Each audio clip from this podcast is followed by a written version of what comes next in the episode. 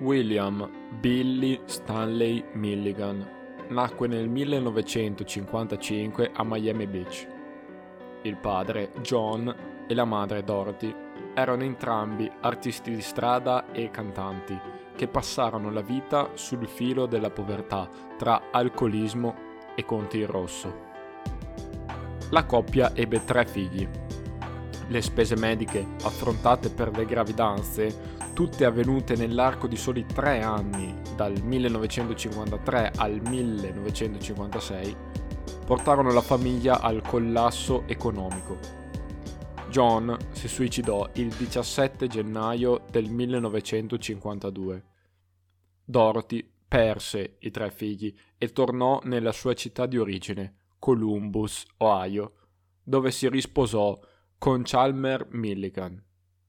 Chalmer che adottò i figli di Dorothy, era un uomo violento. L'ex moglie, da cui aveva da poco divorziato, lo aveva accusato più volte di percosse. Pochi mesi dopo il matrimonio con Dorothy, Chalmer iniziò ad alzare le mani sul figlio mezzano della nuova moglie. All'età di quattro anni, Billy fu vittima di abusi e violenze, sebbene Chalmer successivamente negherà di aver mai commesso le sevizie. Billy sviluppò quasi subito un sistema di difesa psichico contro una situazione familiare così difficile. Nel corso degli anni la personalità di Billy si frantumò in 24 personalità distinte, ognuna con le proprie caratteristiche e peculiarità. Non solo, queste 24 personalità furono organizzate in modo gerarchico, Solo due di loro, Arthur, l'inglese spocchioso, e Regan, lo jugoslavo violento, avevano il potere di decidere quale personalità potesse emergere e quale invece fosse bandita per sempre. Le personalità venivano eliminate se disobbedivano alle due leggi che Arthur e Regan si erano imposti, non fare del male a donne e bambini. Tuttavia, il sistema di difesa di Billy non funzionò mai perfettamente. Questo elaborato sistema di difesa non preservò Billy da tentativi di suicidio e comportamenti violenti. Fu condannato per la prima volta nel 1972 per stupro e aggressione a mano armata. Era ancora minorenne. Fu rimesso in libertà dopo quattro mesi di riformatorio. La seconda volta fu condannato nel 1975 per una serie di aggressioni a sfondo omofobo. Rimase in carcere per due anni. Uscì nell'aprile del 1977, ma nell'ottobre dello stesso anno fu nuovamente arrestato. Aveva rapito e stuprato, in pieno giorno, tre studentesse universitarie. Mentre era in attesa di giudizio, nell'incredulità generale iniziarono ad emergere una ad una tutte le personalità di Billy. Con una sentenza estremamente contestata, Billy fu giudicato non colpevole per infermità psichica e internato in varie strutture psichiatriche. Dalla sua storia sono nati un documentario, un libro e pochi anni fa, appena dopo la morte, nel 2014, anche un film. Billy fu riconosciuto affetto da disturbo della personalità multipla e fu avviato verso una complessa terapia. Come ricomporre uno specchio rotto in 24 frammenti? Dopo alcuni tentativi, gli psichiatri decisero di tentare di fondere insieme le personalità e crearne una artificiale il maestro, che raccogliesse le memorie di ciascuna e, allo stesso tempo, riuscisse a far sì che Billy raggiungesse lo scopo che diceva di volere nella vita, quello di diventare un onesto cittadino. La storia di Billy Milligan è terribile ma ricca di spunti. Cosa definisce una persona? Cosa distingue la persona dalla personalità? La psichiatria e la psicologia moderna sono davvero in grado di creare personalità in modo artificiale? La sindrome di personalità multipla ha avuto un percorso abbastanza difficile prima di essere riconosciuta e anche oggi è fonte di dibattito molto acceso. Nella comunità scientifica esiste ancora un nutrito gruppo di neuroscienziati che aderisce al cosiddetto modello della fantasia o iatrogenico, ossia creato dal medico.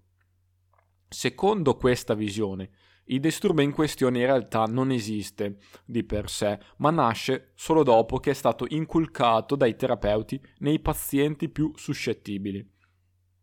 In sostanza, quindi, si ritiene che la sindrome non sia altro che il prodotto, più o meno volontario, delle pressioni cui sono sottoposti alcuni pazienti. Se i giudici avessero creduto a questo approccio, Billy Milligan sarebbe stato condannato alla pena di morte, così come succede ancora in molti paesi in cui questa malattia non è riconosciuta.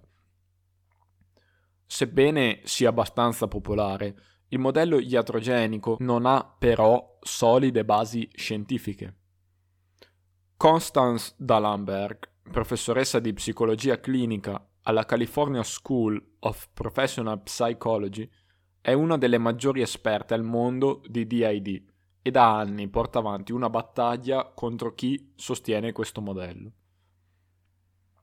La letteratura scientifica, che sostiene il modello contrario a quello iatrogenico, ovvero che ritiene che la DID abbia origine da uno o più traumi, trauma model, è invece molto florida e scientificamente più robusta. Un lungo articolo del luglio 2016, scritto da un team internazionale, analizza in dettaglio questi lavori. Tecnicamente il disturbo di personalità multipla, meglio noto come disturbo di dissociazione di identità, è una diagnosi più che accettata anche se non è frequente. Racconta a Il Tascabile la psicoanalista Simona Pesce.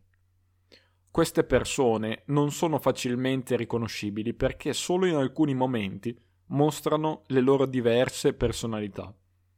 Per poter eseguire la diagnosi devi poterle osservare a lungo, come nel caso di un delinquente incarcerato o di una persona nota al pubblico.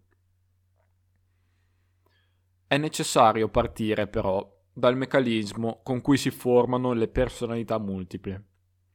La prima distinzione da fare, sottile per i non addetti ai lavori, è tra scissione e dissociazione della personalità. La scissione è il meccanismo difensivo tipico della schizofrenia, spiega la dottoressa Pesce, e si attua verso il mondo esterno sia verso il proprio mondo interiore. La dissociazione, invece, è uno stato più simile all'ipnosi, il nesso tra ipnotizzabilità e dissociazione è noto da molto tempo. Entrambi questi stati psichici sono di per sé fisiologici e presenti in potenza in ogni essere umano. È l'utilizzo patologico di tali meccanismi che diviene raro. L'ipnosi e gli stati gravi di dissociazione hanno in comune la caratteristica della completa adesione a certi aspetti dell'esperienza, mentre altri aspetti vengono esclusi del tutto dalla consapevolezza. E tali meccanismi nascono come difesa a un trauma. Chalmer Milligan portava il piccolo Billy in una fattoria poco lontano dal centro abitato e nel fienile commetteva ogni genere di atrocità. Gli abusi culminarono quando Billy, a cinque anni, fu sepolto vivo per un giorno intero, con solo una cannuccia che emergeva dal terreno per farlo respirare. Una delle personalità di Billy, Danny, era infatti terrorizzato dal suolo. Chalmer, non soddisfatto da questa indicibile tortura, Pochi secondi prima di dissotterrare il bambino, urinò nella cannuccia. Nella mente umana, spiega la dottoressa Pesce, un trauma deve poter essere contenuto perché non crei troppi danni. La difesa è quindi commisurata all'ampiezza del trauma, ma deve anche essere bilanciata in modo da non far impazzire la mente. Insomma, la difesa dovrebbe portare dei sintomi meno dannosi dell'effetto diretto del trauma. Continua Pesce. La difesa dissociativa porta il soggetto a compartimentare l'esperienza, così che essa non sia più accessibile alla coscienza e sia quindi non accaduta al soggetto. Questo è il principio di piacere freudiano presente nella famosa pubblicazione Precisazioni sui due principi dell'accadere psichico del 1911. La mente va verso quello che crede essere lo stato migliore. La mente di Billy quindi scelse la dissociazione come arma che provocava meno danni collaterali nel difendersi dai traumi. Attraverso la dissociazione Billy separò tutti i traumi, isolandoli in una serie di coscienze parallele, le personalità. Il caso di Billy Milligan non si conclude qui. Seguirà un breve episodio in cui verranno descritte le molteplici abilità di Billy e delle sue personalità, per poi concludere con la sua storia che forse potrebbe avere un lieto fine. Io mi chiamo Francesco e Casi Clinici è un podcast autoprodotto in cui verranno letti e commentati casi clinici di pazienti in psicoterapia presenti in letteratura. L'obiettivo è quello di intrattenervi con un episodio a settimana che uscirà ogni giovedì. Per qualsiasi informazione, curiosità o suggerimento scrivete pure la mail podcast.casiclinici.yahoo.com Vi ringrazio per l'ascolto e vi aspetto al prossimo episodio.